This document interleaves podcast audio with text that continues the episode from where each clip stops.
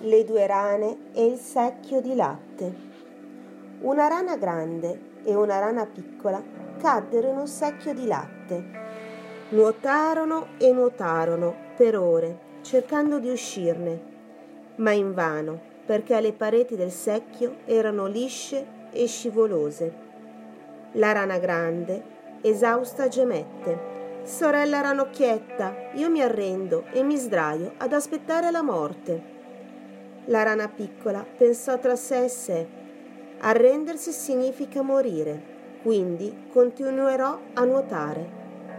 Trascorsero due ore e la piccola rana aveva le zampette così stanche che pensava di non farcela più. Ma guardando la rana morta scosse la testa e ripeté Arrendersi significa morire, quindi continuerò a scalciare fino alla morte se questo è il mio destino. Non smetterò di provare, perché finché c'è vita c'è speranza. Così, ebra di determinazione, la piccola rana continuò ad agitare le zampette. Dopo un po', mentre si sentiva ormai quasi paralizzata e senza speranza, all'improvviso sentì sotto di sé qualcosa di solido.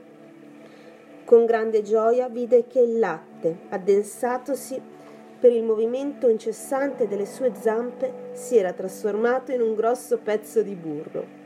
Felice ogni oltre dire, la piccola rana saltò fuori dal secchio di latte, verso la libertà.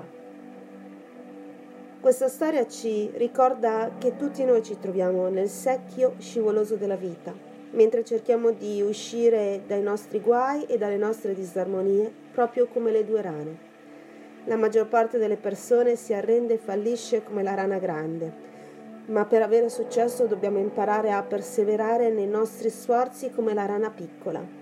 In questo modo, grazie alla nostra forza di volontà divina, faremo addensare opportunità e potremo saltare fuori dal secchio del fallimento, sulla riva dell'eterno successo.